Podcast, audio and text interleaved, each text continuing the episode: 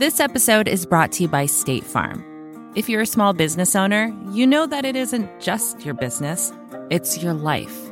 And whatever your business might be, you want someone who understands. That's why you might want to check out State Farm Small Business Insurance. Why? Because State Farm agents are small business owners too, living and working in your community. That means they know what it takes to help you personalize your policies for your small business needs. Like a good neighbor, State Farm is there. Talk to your local agent today. At the Coca Cola Company, Keurig Dr. Pepper, and PepsiCo, some of our bottles can be remade in a whole new way using 100% recycled plastic. New bottles using no new plastic except the caps and labels. Learn more at madetoberemade.org. Welcome to the Vergecast, the flagship podcast of interoperable messaging protocols. I'm your friend David Pierce, and this is the second episode in our mini series all about connectivity. Last week, we talked to Telly CEO Ilya Pozin about how we interact with our TVs, the biggest screens in our house, and how we connect to the content that we care about. This week, we're going to talk about people. I think the best way I can explain the conversation we're about to have is to tell you a story about my wife. This happened just the other day. I swear this is true. It was the most perfect timing. So I'm in the living room, sitting on the couch watching TV, and my wife, Anna, comes in and is like, I hate so much when somebody makes you download a whole new app just to group chat. Turns out she joined this mom's group, and the person organizing everything made her download GroupMe, which you might remember as the messaging app Microsoft bought a bunch of years ago and then like forgot about. She had never heard of GroupMe, didn't want to use GroupMe, and now she had to have it on her phone just for this one group chat she was standing there like, why can't messaging apps just work together so I can talk to everyone in one place? And what I said to her is listen to the Vergecast, because that right there is what today's episode is all about. How did we get to the point where talking to my friends requires a half dozen apps and I have to check 10 inboxes every day and I have to have this mental map of who I talk to in WhatsApp and who I talk to in iMessage and who I talk to in Instagram DMs and on and on and on? It's awful. And before you message me saying, David, this is because America is dumb, everyone else in the world is just on WhatsApp, two things. One, I know, and I'm deeply jealous. And two, I don't think that's actually a good answer either. We shouldn't all be on one platform. There are lots of these platforms and systems out there. Shouldn't they all work together, like the web or like email? I kind of think it should. And the person I'm talking with today absolutely thinks it should. My full name is Eric Migicovsky. Eric is the co founder and CEO of Beeper, a newish universal messaging app. Beeper's big idea is to take all your messages from all of your apps Twitter, LinkedIn, iMessage, Slack, a bunch of other places and put them all in one place. I've been a Beeper user for a couple of years now, and the app is definitely still new and definitely kind of hacky, but this also feels like the way things obviously should work. One place for all your communications that just makes sense. So, why doesn't it work like that? And can we get this sprawling, messy chat ecosystem back to a place that makes sense? That's kind of my big question going into this. The first thing you need to know about Eric is that before he started Beeper, he was the founder of Pebble, one of the early smartwatch companies and one of the more interesting and beloved hardware startups, I think, ever. So I figured, you know, you're making a smartwatch, you're thinking about chat and notifications, so suddenly messaging gets stuck in your brain. That's where I assumed this story started. But Eric said no, it actually goes back much, much farther than that. I think that because of my era, like when I started to use chat and when I started to use the internet, I associated a lot of my experiences of, you know, being online, finding groups of friends, hanging out with my friends. Like we just, we hung out on MSN after school, you'd, you know, fire up the modem or DSL or whatever you had, and you'd hang out, you'd do homework, and you'd wait for, well, actually, it probably even goes back to ICQ. That, that uh oh, remember that sound? Yeah, of course. It was addictive because it, it was a reminder that there was someone who was, you know, pinging you and wanted to chat. Got to the point where my dad could actually emulate the uh oh sound and cause me to drop whatever I was doing in the house and just like run run back to my computer because I needed to get there before he or anyone else in the family did because, you know, shared computers. Yep. That was back in the days of the computer room. Yeah. And so my experience with chat is kind of foundational to computing. Like every device that I pick up, I use it to chat with friends. And I have, I think like I've benchmarked myself against other folks and, and I can kind of see how my chat patterns, like I, I spend a lot of the day chatting. I have, I, I grew up in Canada. I've lived in Europe. I've lived in Asia. I now live in California. I have collected friends and family members on every single chat app in existence. And for some crazy reason, each place around the world kind of has a different chat app as their primary means of communication. So I've collected friends, you know, two or three people on every single app. and uh, yeah, this is obviously all leading towards starting Beeper. But in the last, you know, 10 years, there really hasn't been a single app that you can use to chat with all of your friends. Uh, we were forced to download five to 10 different apps, even if you just wanted to, to message like one person. And every computer you'd have, you'd have to install all these all these apps, and it just got to be more annoying. Like it felt like communication, like we live in the future, you know. I just tried out ChatGPT for the image recognition one. It's it's crazy. Oh, it's like wild. we literally yeah. are living in the future. But for some reason, the experience of chatting is still stuck in like 15 years ago. Yeah. Why do you think that is actually? I've I've spent some time looking into this and I've heard a lot of people blame a lot of things. Like we had that era of Adium and Trillian and this idea of messaging that worked kind of like email, right? Where you could have an account on a bunch of different platforms, but all these platforms more or less could talk to each other. It wasn't always perfect, but it kind of worked. And you could at least have an app that had all the platforms in one place. Even if they weren't talking to each other, you could at least have them all in one place. And then that broke. And I've talked to people who blame Facebook. I've talked to people who blame Google. I've talked to people who say, well, it was just never going to work that way forever. What's your sense of what led us down kind of that wrong siloed path we've been on for the last decade? I think there's a couple things at play here. One is the shift to mobile. 2007, the iPhone came out, and that changed everything. Everything that had existed on the internet before was based on long running socket connections to a central server or you know uh, a P2P style torrent you know distributed mesh network. But both of those models required kind of cheap access to the internet in a way that they were perfectly suited to the like always on computer room, right? Like that was yes. that it was exactly right for that device that just sits there in the background kind of on all the time. I had never thought of it like that. IRC doesn't actually have like when you log into an IRC server, you don't get any history you have to have your IRC client running 24 7 in order to be able to see what was happening in the scroll back. So that's just like an indicator of how little the world was set up for, or the, the kind of internet as a whole was set up for this big shift to mobile. And so with the shift to mobile, um, all the existing chat apps died. They weren't ready for it. And new apps sprung up to fill the void. Uh, WhatsApp, iMessage, Telegram, um, Snapchat. They were all built mobile first. They had many new features like end-to-end encryption because you had this device that was you. You know, you have your phone and it's always with you and, and you only have one phone at a time. These new apps or these new systems could afford to have a closer connection to your personal identity, which allows for things like, you know, you know, you have a pretty good idea of who you're going to message when you message their phone number. End-to-end encryption, you know, didn't exist before. There was, you know, a little bit of Jabber end-to-end encryption, but no one really implemented that. So it was a big new innovation that came along with the switch to mobile. And everyone got a phone that allowed uh, so many more people to start chatting. And so while we remember the, the golden age of chat being, you know, logging into Adium on our Dell desktop or whatever, uh-huh. most people's first experience with chat is SMS, WhatsApp, iMessage, Discord, you know, Snapchat, yeah, Instagram you know, all those apps and, and networks were not built with uh, federation or decentralization in mind. They were built as they should have been, uh, just individual apps that served a great purpose, that delivered an excellent experience to people, and they just didn't really care about the past. And that was fine. I don't think that anyone should be blamed for that. Like, we want to have new products. We want to have the evolution of, you know, technology. We don't want things to be stuck stagnant. Sure. But at the same time, Google didn't wall off Gmail from the rest of the email universe just because it switched to how mobile works. And I get, I think what, what you're describing is a much bigger technical change, which makes sense.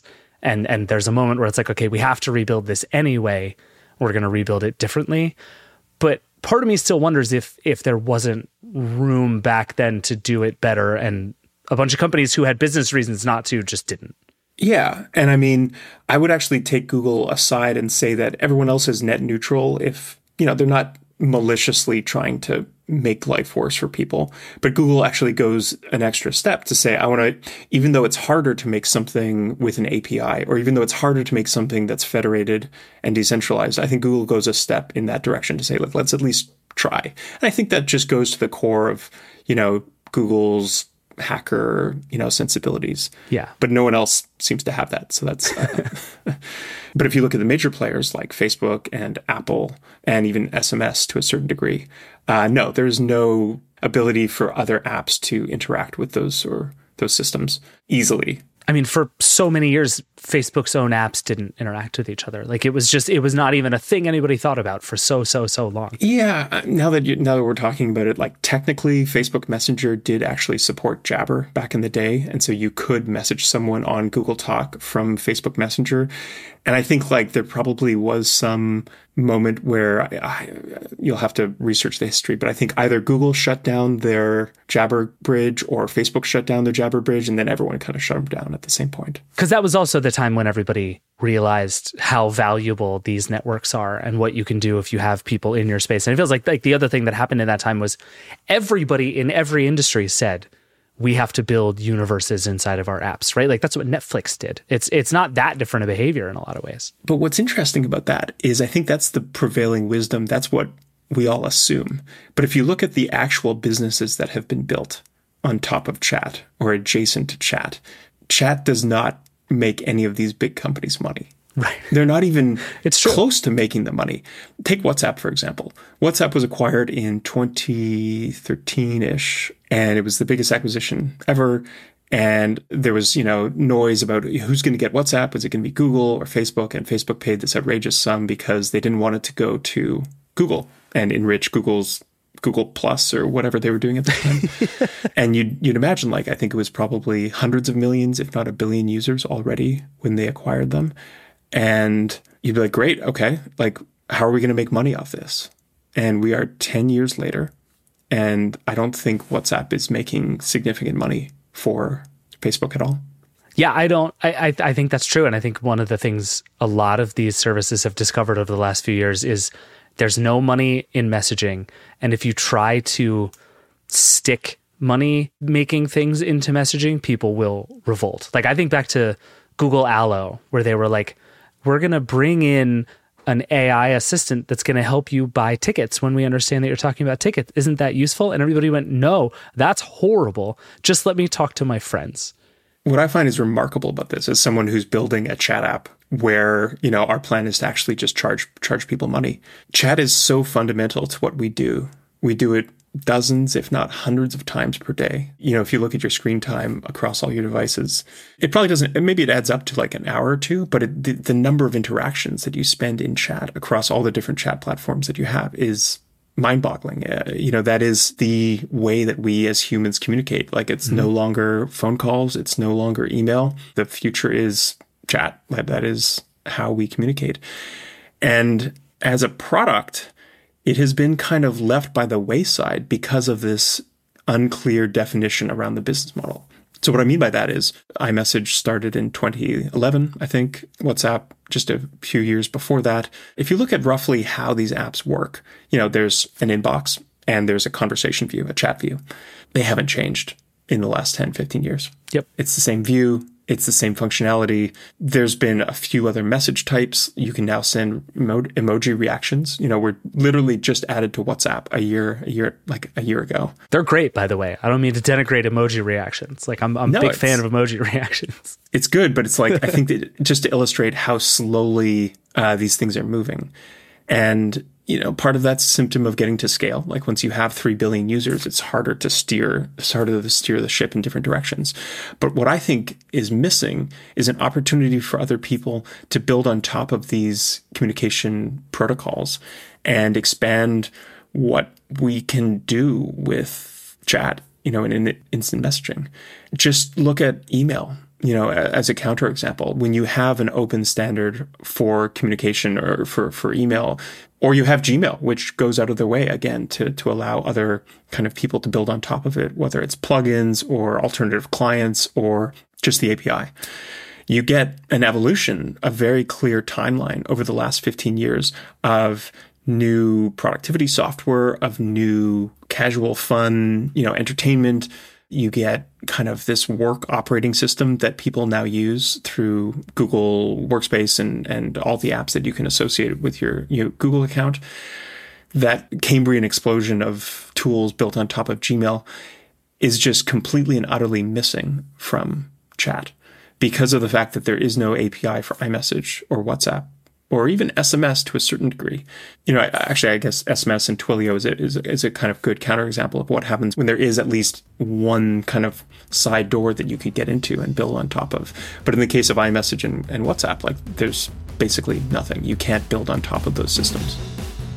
All right, we got to take a break, and then we'll be back with more from Eric. Support for this show comes from 1Password.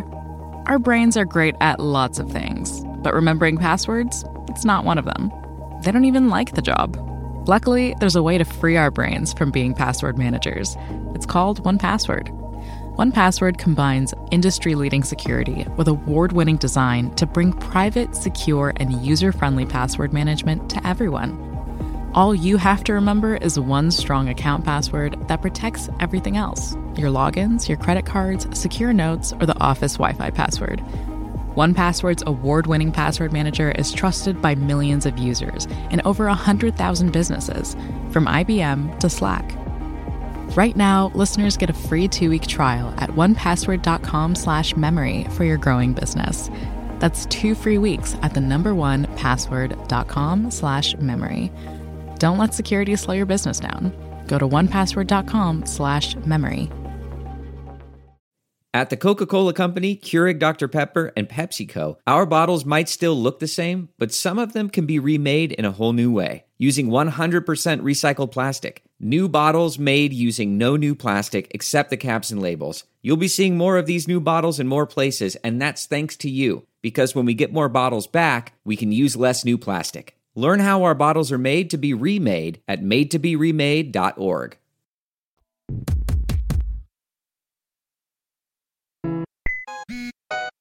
Welcome back.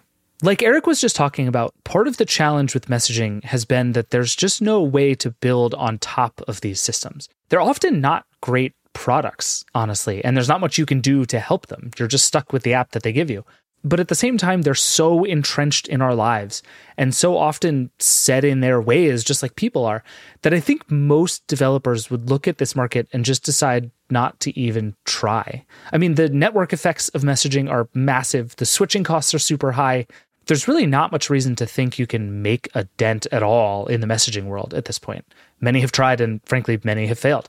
But then here comes Eric and Beeper trying to do it anyway. So I just asked him, what made you look at this space and think you could hack it? Our long term vision is to build the best damn chat app on earth. It's as simple as that. We think chat is, like I said before, something that we do dozens, if not hundreds of times per day, and it deserves attention. It deserves to have a set of people building an experience that continues to get better, that, that really pushes the boundary on what's possible with chat. And I don't feel like there's anyone carrying the torch today. If you look at the top companies in chat, none of them are incentivized to build a better experience. Their only incentive is to keep you locked into their platform so that they make money through some ulterior motive. It's how Apple sells iPhones. The blue bubble thing is just as real as it gets. So our simple thing is we want to build a great chat app and we will charge people money to use it not everyone. There's going to be a, a, free option to use Beeper, but we think that there's a, a, you know there's three billion people in the world who use chat on a daily basis. Some percentage of them, we could argue about the exact number, will be interested in paying for a better experience. Those are the people that we're intending to capture and you know build an increasingly better chat experience. Was that the kind of original insight that like we can do something powerful just by putting all of these things in one place? The original insight, it started to solve a personal problem. Okay. Like I have two friends on Google Talk or Google Chat or whatever it's called today. I have three friends on WeChat. I have two friends on Telegram. And I just got sick and tired of there being 10 different apps on my phone that kind of did exactly the same thing, albeit with a slightly different contact list. I just wanted a single app, a single search box that I could type in anyone's name and instantly start chatting with them I didn't want to have to remember, like, I basically had this lookup table in my mind that matched each person, each friend, each, each family member, and which, net, which app they used. Computers are much better than us at doing that. They can memorize, they're really good at lookup tables. So all I wanted to do was build something that would allow me to just type in someone's name and start chatting with them and not have that cognitive overhead of like, wait, where where were we chatting? Was it like LinkedIn chat or was it like the little sidebar chat in a Google Docs? Like I just wanted one single place that I could use to chat with everyone. I had a friend for many years who would every time I would message him, he would message me back on a different platform. I like that. That's chaotic good. Honestly, it was great. He it was the funniest thing and so every one of our conversations just made absolutely no sense because it was one out of every like 12 messages of our conversation. But it really was you could go an alarmingly long time without ever repeating chat apps. It was kind of incredible. Still happens. Like, you know, you start something on Instagram because you're responding to their story and then you see a funny tweet and you send them a tw- Twitter DM. Yeah. And then someone asks for an intro in LinkedIn. Like, it adds up. I like to think of it as currently this tax on top of every sort of communication. It's not a big tax. It's, you know, a couple percent of overhead to think about how am I going to communicate with this person? But think of how many times you communicate. And if we can eliminate that tax, Beeper has the potential to actually make the entire world output of communication, you know, a couple percent better. Yeah. And that's a pretty big opportunity. Were you even aware that it was technically possible to do that at the beginning? I mean, you just described that shift when we went to mobile where we went from having relatively intelligible protocols and platforms to a bunch of totally siloed different systems. Were you even sure that the thing you wanted could exist in the world we live in now? Um, no. Okay. and I think that's kind of a good thing. You know, I, I started a company before called Pebble. We built smartwatches. I was 23. I knew nothing about building hardware. And it was a good thing because if I did, I probably wouldn't have done it. And I think some of the best companies are started because the founders are too naive to really understand how crazy the journey that they're about to embark on is. I think about that with Beeper as well. Like we spent the last two and a half years understanding how each of these different protocols work, creating um, what we call a bridge between Beeper and 15 different chat networks and perfecting them and making them work reliably. That was very hard. That was incredibly hard. It still is hard, but it works and there's no going back. There's no way that I could switch from using Beeper and being able to just seamlessly chat with anyone to going back to having to remember like which which app I'm on. Uh, each person is on. I would think that along the way, especially at the beginning of this process, you you would think to really do what we want to do. Not only do we have to connect all of these systems, we have to build a new one that's right and better, and that Beeper becomes sort of the gateway drug into this better thing, right? It's like come talk to your Twitter DM friends in Beeper. But we all know Twitter DMs is a bad product for messaging. It always has been. And ultimately, we're going to train you to use this better system that is our system. And that's how it's going to work. Is that the idea? Was that the idea to bring people? Because you talk about the API and all that stuff you want to do. You would need to build the whole thing yourself at some point to do that, right? So you raise a good point, and uh, it's the same one that you know the XKCD guy wrote, uh, sure. up, you know, 10, 15 years ago, right? There's a classic XKCD for everything, and this included, and it is you know a couple panels, and I you know, hey, there's 10 standards. Let's make a new app that incorporates all these 10 standards. Oh, and now we have 11 standards, uh-huh. and so we didn't want to be part of the problem we didn't want to go and create yet another messaging standard. And so we looked at what was out there. And the best open source protocol that kind of checks all the boxes is one called Matrix.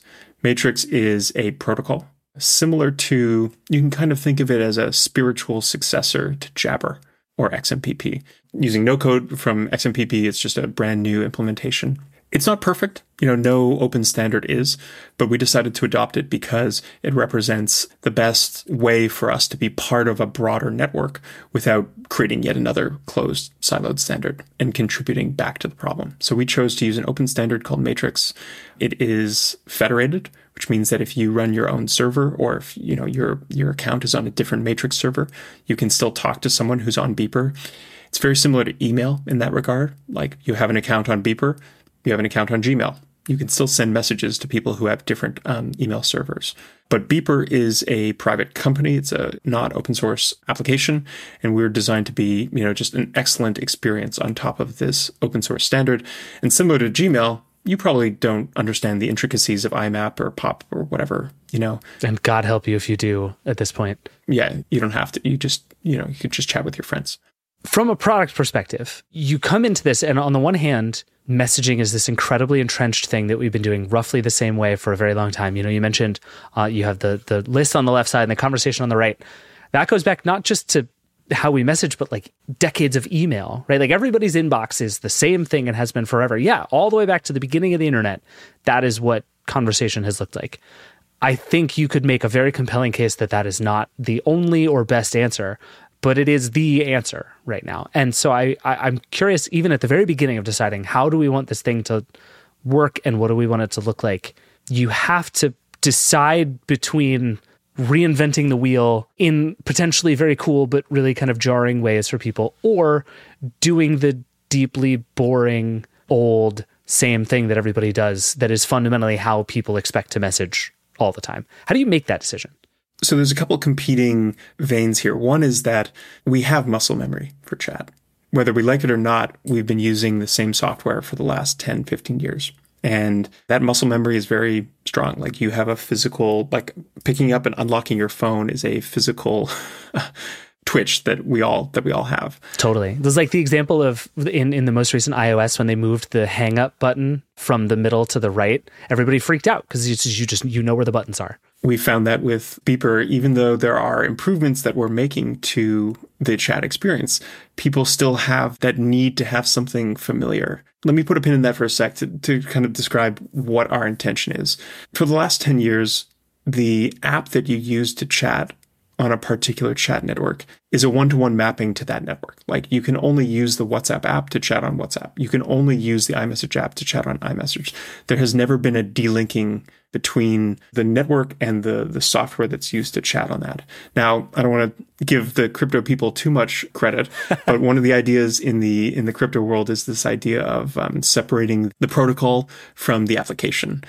And I think that that's what we're doing with Beeper we are for the first time separating the UI that you use to interact with a particular chat network from that chat network's first party software, which gives us the ability to experiment in a way that these first party, you know, chat apps basically can't do because they have 3 billion users and you can't experiment too much with, you know, an app that that has that large an install base. Give me an example of something you could have done that might have been better but you couldn't do because it's just not how it works. A very small example is over the summer, we had an intern build a widget framework for Beeper that lets you install widgets on the side panel of your chat, similar mm. to how Gmail has, you know, plugins and, you know, you could download a Chrome extension. Never been possible. Like, no amount of money could have given you a widget on the side of your iMessage chat. right. And we did it. He did it in you know, a couple weeks because we had already separated the protocol from the application.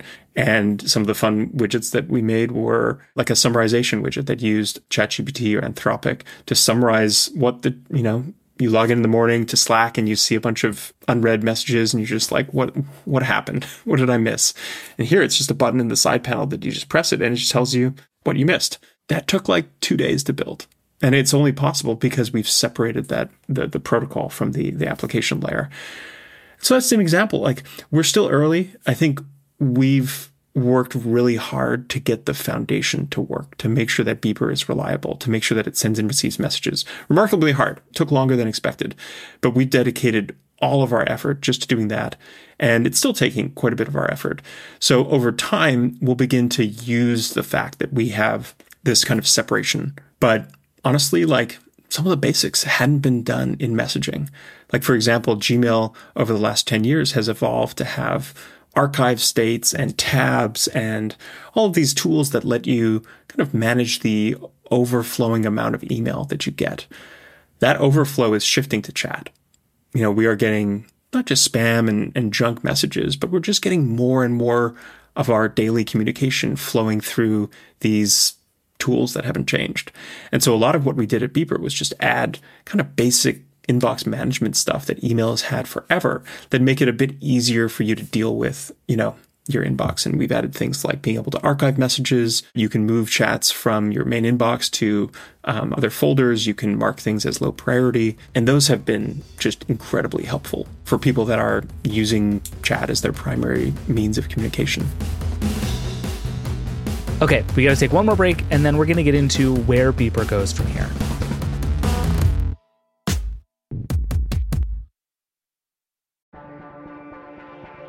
Get ready to laugh out loud at the Tribeca Festival, June 5th to June 16th in NYC. Hear Judd Apatow talk about his experience making iconic films like The 40 Year Old Virgin and Knocked Up. Watch Hacks actress Hannah Einbinder's stand up special. Experience films that make you laugh out loud with fan favorite comedians like Group Therapy, where Neil Patrick Harris, Nicole Byer, Tig Notaro, and more hilariously detail their experiences with mental health Outstanding, A Comedy Revolution, a film investigating the impact of queer comedians with Lily Tomlin, Rosie O'Donnell, and Bob the Drag Queen, and Sacramento, a lighthearted narrative comedy with Michael Cera and Kristen Stewart, and much, much more. Get your tickets now at TribecaFilm.com. Support for this show comes from Atlassian. Atlassian software like Jira, Confluence, and Loom help power global collaboration for all teams so they can accomplish everything that's impossible alone. Because individually we're great, but together we're so much better. That's why millions of teams around the world, including 75% of the Fortune 500, trust Atlassian software for everything from space exploration and green energy to delivering pizzas and podcasts. Whether you're a team of two, 200 or 2 million, or whether your team is around the corner or on another continent altogether, Atlassian software is built to help keep you all on the same page from start to finish. That way, every one of your teams, from engineering and IT to marketing, HR, and legal, can stay connected and move together as one towards shared company wide goals. Learn how to unleash the potential of your team at Atlassian.com. That's A T L A S S I A N.com. Atlassian.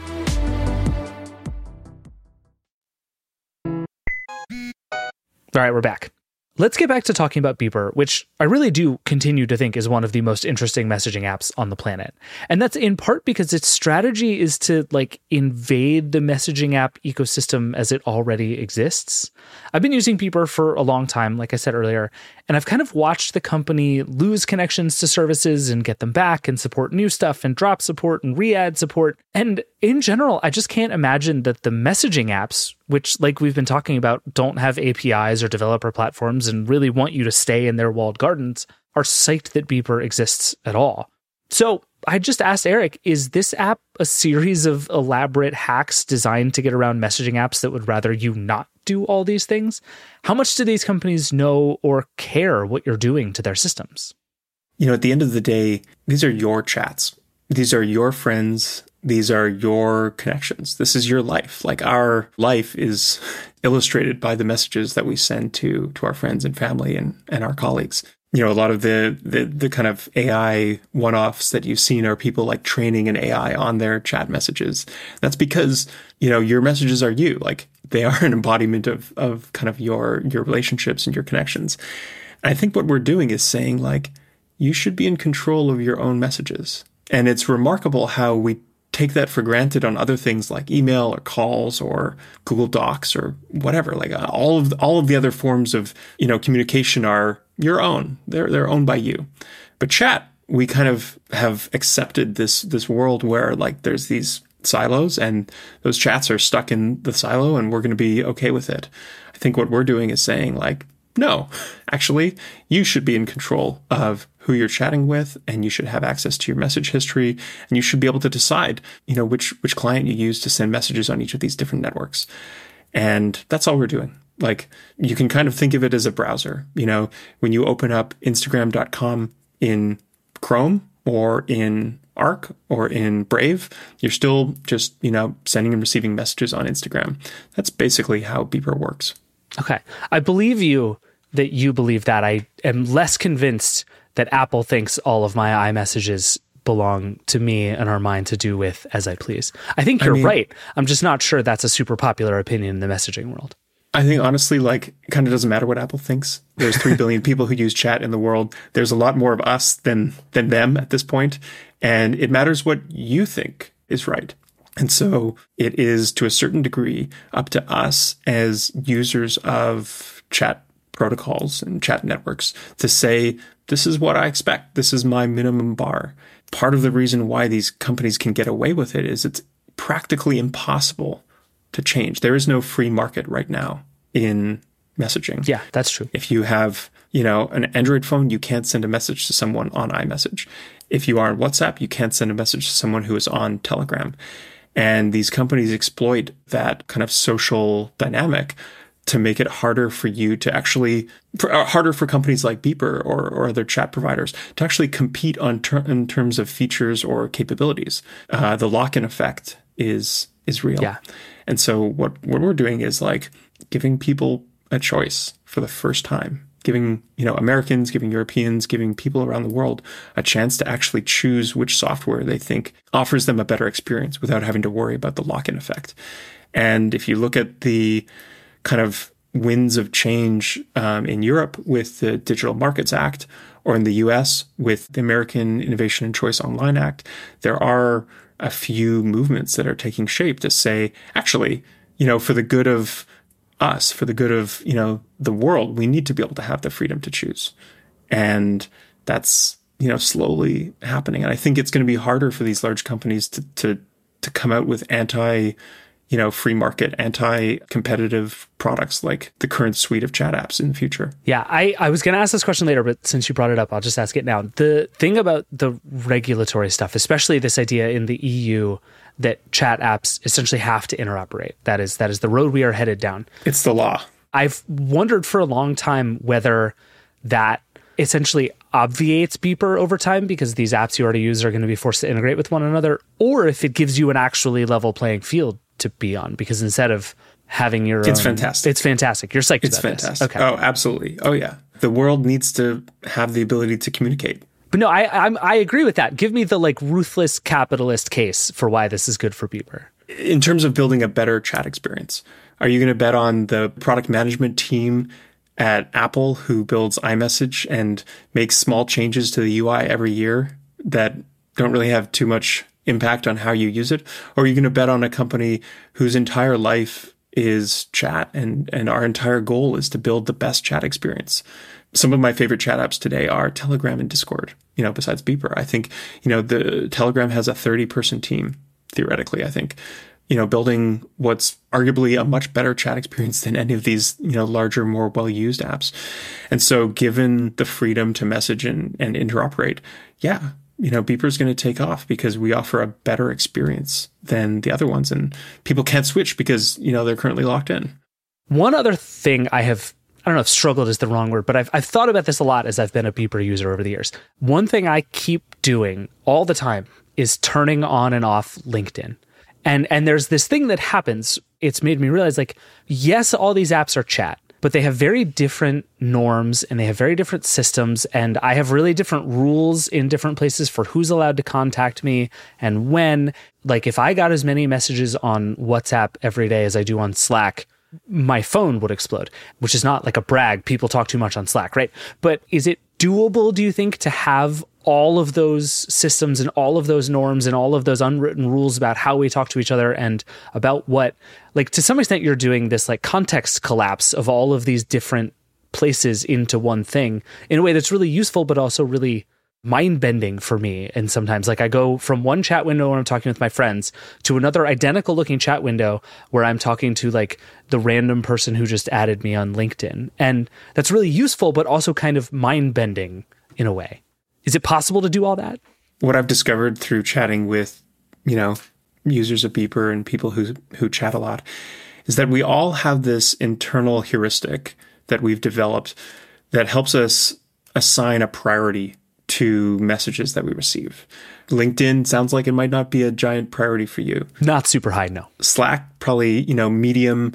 Maybe iMessage is your top. Like if you get a ping on iMessage, you're much more likely to to read it. You hold you hold this heuristic and you use that daily to to kind of prioritize incoming messages. You are unique. No one else prioritizes messages in the exact same way that you do. They should. I'm right. There's 15 different networks and everyone is unique. Everyone is a butterfly. And what's interesting is that we all think everyone else has the exact same heuristic. And so this this manifests itself in some complicated ways. When you send someone a message on iMessage and they're in Europe, you think that you're now trying to be like the most important. Like you think that because you assign a higher weight to iMessage, if you send someone an iMessage, this means like, hey, you should, you know, respond to this because, you know, this is an important message. But that's not necessarily their heuristic. Take salespeople, for example. I'm not a salesperson, thankfully, but they love LinkedIn. mm-hmm. Salespeople love LinkedIn. Recruiters love LinkedIn.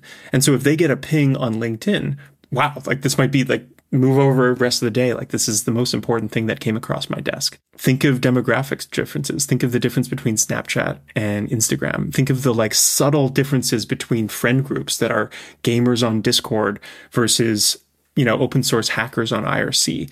Everyone has a slightly different way of balancing that priority. And this is one of the biggest challenges that we face at Beeper. We pull in messages from all of your different networks. And that's great for all the reasons that I outlined around, you know, having one search box, having one single app to install on each of your devices. It does sacrifice right now some of the metadata that's associated with the, it's like the game behind the game. Mm. Right. When you get a ping on Instagram, or you might not even have notifications set up for Instagram, right? You might not assign any weight to Instagram. We miss that and that's something that we are looking at how we can actually reintegrate that into um, into our system. So it's it's on the it's on the to do list. It's something that we're working on. But I would hazard a guess to say that those network based heuristics that you've developed are only an approximation of the actual priority.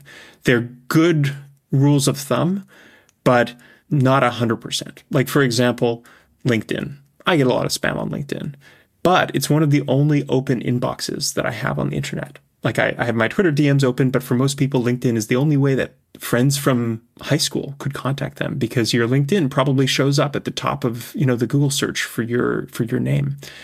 And occasionally I get really heartfelt and interesting messages sent to me via LinkedIn because that's the only way that people who don't have my phone number or email address can contact.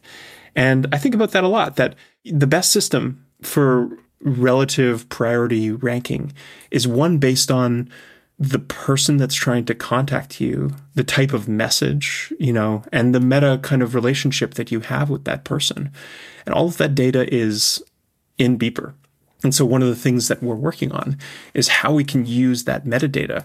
How frequently do you talk to this person? Have you talked to them in the past, but you haven't talked to them in years? Have they sent their 30th message to you today? Like, how, you, how quickly do you respond to them? Do you respond to them on multiple platforms? Is this a person that you talk to on Instagram, iMessage, and Slack? Is this a work contact? Do they talk to you mostly during work hours? Are you part of groups with them? There's so much metadata that can be used to assign or, or help like gauge priority. And I'm really excited that we are the first platform ever that has clear visibility into all of these different signals. And one of our big initiatives is figuring out how we can integrate these signals in a simple enough way to help you make better prioritization decisions so that you don't have to use a hard and fast rule, a clunky rule. Like LinkedIn is not useful to me. It might work most of the time, but I want to figure out a way that we can actually get that nugget of gold, that one old friend that sent you a LinkedIn message that you would not have actually read for years if you don't if you don't go to your LinkedIn inbox like I used to. And bubble that up and at the same time, you know, the heuristic that you've set up, which is iMessage is king, right? That is, you know, the the main network. It's not as good as of a high signal to noise ratio as you think it is. No. There's two factor auth codes, there's DoorDash, there's Uber receipts, there's spam, there's SMS, there's all this crap. Yeah. There's groups that people add you to that you don't really want to see at the top of your inbox, but you don't really want to leave. Yeah. So uh, again, this all goes back to the idea that like we want to make the best chat app on earth. And part of that means highlighting the people that matter, highlighting the relationships, the conversations that that matter and, and bubbling those to the top. Yeah, and that totally tracks for me and also brings up I think one of the sort of great tensions of building an app like Beeper. I can't prove this, but one of the theories that I have that I think is right based on talking to people for a long time about this is that one of the reasons it's very hard to do things in chat apps is that it reminds people that you're reading their messages. When Google's assistant shows up and is like, "Oh, would you like to buy movie tickets?" Yeah. Part of that is annoying. Part of it is a reminder that there is a Google system that is aware of what I'm saying to my friend. And that feels bad. And so I think these these companies go way out of their way to say, "No, no, no, no. We're not looking. We don't care. We don't sell ads against it. Like, no, no, no. We're not we're not even going to touch it. Your chats are your chats." But do you believe that? I mean, No, All of your Instagram messages are on their servers, and you're getting increasingly more targeted messages in your stories. Like, Oh yeah, to be clear, I don't I don't think that's actually true in many cases. I actually think ironically there was this thing recently with Elon Musk and X. They said we're going to use your posts including your DMs to train AI. And a bunch of people freaked out and our overarching conversation pretty quickly got to like, well yeah, of course that's what everybody's doing. Like how do you not think that's what's happening on all of these services? That's a separate problem. I, I agree that's a problem. I think it's a problem worth solving. But I think the challenge is to say we're going to give you lots of things on top of your chats. We're going to do all kinds of cool things based on who we know you care about, what you're talking about, the summarization stuff you're talking about, without making it feel like we're intruding on your private life, which is what my chats are. And again, I, I believe there are lots of good reasons to not talk in all the places that we talk, but we do. And I think any reminder of that is always going to feel bad to people yeah, how do you get people to make that trade or at least kind of agree to go along that ride with you over time? I don't think it's a trade. I think that most of the things that we're doing are bog simple things that should have been done 10 years ago, like archiving, right? You know, that's just a simple button in Beeper that says, I don't want to see this chat in my inbox anymore. Sure. Simple as that. But the thing where you're describing, like, I want to be able to bubble up the most important thing on your LinkedIn to the top, like, objectively good, useful feature, requires knowing things about me. It does, but the beauty of Beeper is that we're giving you access to your own messages locally on your device. Beeper is fully encrypted. We don't have a copy of your messages on our servers. We couldn't read your messages on our servers if if we wanted to. Like your history is is encrypted with a key that only you know. Did you set it up that way on purpose? Like, was it obvious to you Yeah, that that was the way to do it? Okay. Absolutely, 100%. And what's cool is that everyone has a phone. These phones have tons of storage. We can store a copy of your entire communication history on your phone. It takes a couple gigs. That's our plan. Store a copy of your messages locally on your device. We don't even upload your contact list. You know, your contact like we're the only chat app in the world that doesn't upload your contact list to the web, right? Like we use the contact list locally to be able to match like this person's phone number is associated with this person's name. So eventually you'll be able to say this person on LinkedIn is the same as this person over here in iMessage. And those links will strengthen kind of the relationship in in Beeper's eyes and again, this is like we're not planning to do rocket science here of like creating complicated AI models, you know, trained. It's like basic stuff. Like, is this name the same on iMessage as in LinkedIn? When was the last time I talked to them on Instagram? Like, how many stories have I liked of theirs? It's all local. It's all just in your message history, and it doesn't need to be uploaded anywhere. It could be all done inside the Beeper app. Are phone numbers the like universal username at this point? Mm, mostly ish, but not exact, not not entirely. Are we good with phone numbers as as the universal username? No, I, I think it's it's it's pragmatic. It's the best option that we have. Yeah. Um, but Beeper is not built on top of a phone number. It's built on top of more like an email address handle. But yeah, it's it's it is interesting because it does seem like I'm just trying to think of what is the one piece of information that all of these services know about me, and it's probably my phone number. Yeah, uh, unfortunately, for some networks like Instagram and Facebook, that's not actually exposed. So Sure. Facebook and Instagram know, for damn sure. They know everything about you. Oh, yes. But that's not even exposed to you as a user. You can't, uh, you have to upload your entire contact list in order to see which of your friends are on Instagram. There's no way to say, like, is this phone number also on Instagram? How broad do you think this goes? I think if I were to look at people right now, I would say you're in a place of sort of what I would call relatively synchronous chat. If the, I, don't, I don't know if you have a better term for it than I do, but it's like it's relatively fast moving. It's not. I call it consumer chat versus something like enterprise or kind of community based chat. It's like DMs, small group chats. Yeah. That's our core kind of bread and butter right now. That makes sense. But I also think a, lot of the stuff we've been talking about in chat also exists in places like I don't know, video chat, you know, speaking of things with a million different standards Yeah. that all compete with each other. You could talk yourself into being an email client in a way that's useful without trying super hard. Like how far out from consumer chat do you think Beeper goes over time or it's useful to think about? What I love about chat and what gets me so excited about working on on building this product is it's an ever present well. We can always come back to it because it's such an innate human tendency. We want to communicate. We are social beings. And so whenever we need things to work on, we just go back to the well and we say, how could we make this aspect of communication um, better? I think we're definitely focused on chat. There's so many problems with chat that we have not, you know, even scratched the surface in terms of improvements and things that we can do. But if you extend this out 5, 10, 20 years, there is no other company, you know, besides us that is entirely focused on building an amazing communication experience. And that is our entire goal. Like we will continue to build things that we think make it easier for people to communicate, make it more seamless, make it uh, lower friction. And then, you know, after we get kind of a handle on what we have today, what are different modalities that we could use for communication? You know, hardware dies hard with a hardware person like me. if you look at every computing platform, the killer app has always been chat, if not, you know, communication to a certain degree. And, you know, playing the clock forward a little bit, we are, you know, I am floored by the fact that I have seven Google Homes in my house and I can't send a damn text message from them.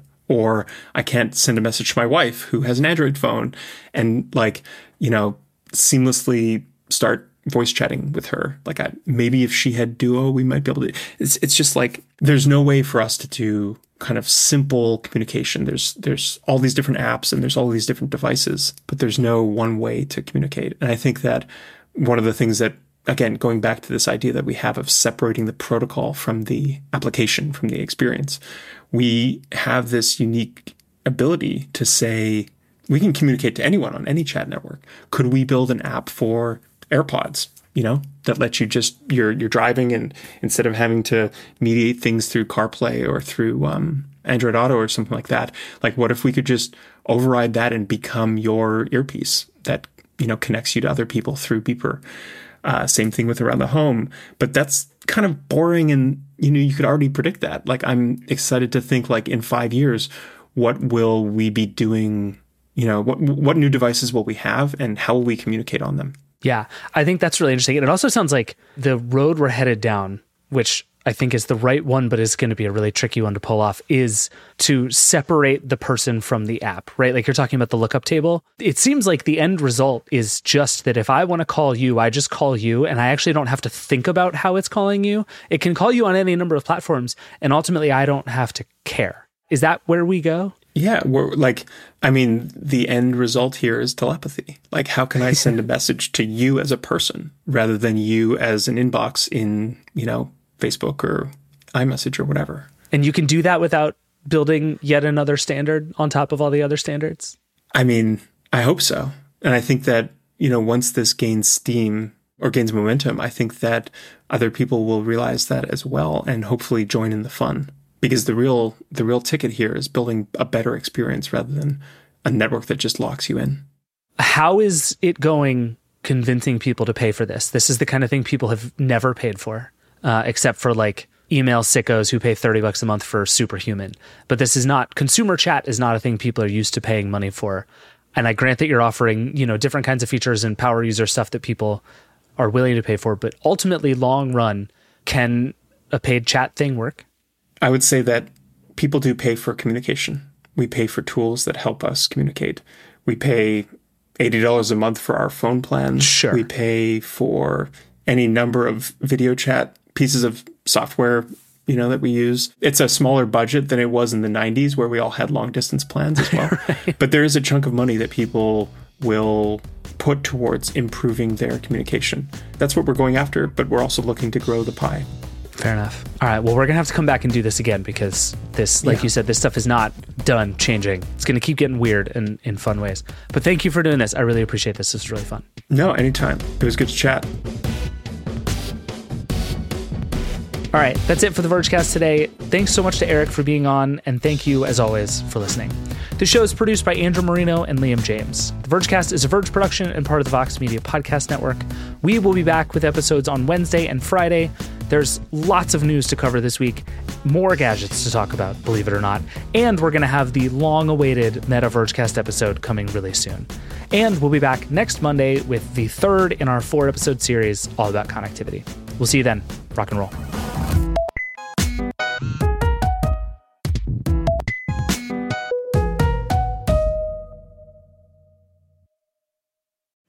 At the Coca Cola Company, Keurig Dr. Pepper, and PepsiCo, some of our bottles can be remade in a whole new way using 100% recycled plastic. New bottles using no new plastic except the caps and labels. Learn more at madetoberemade.org.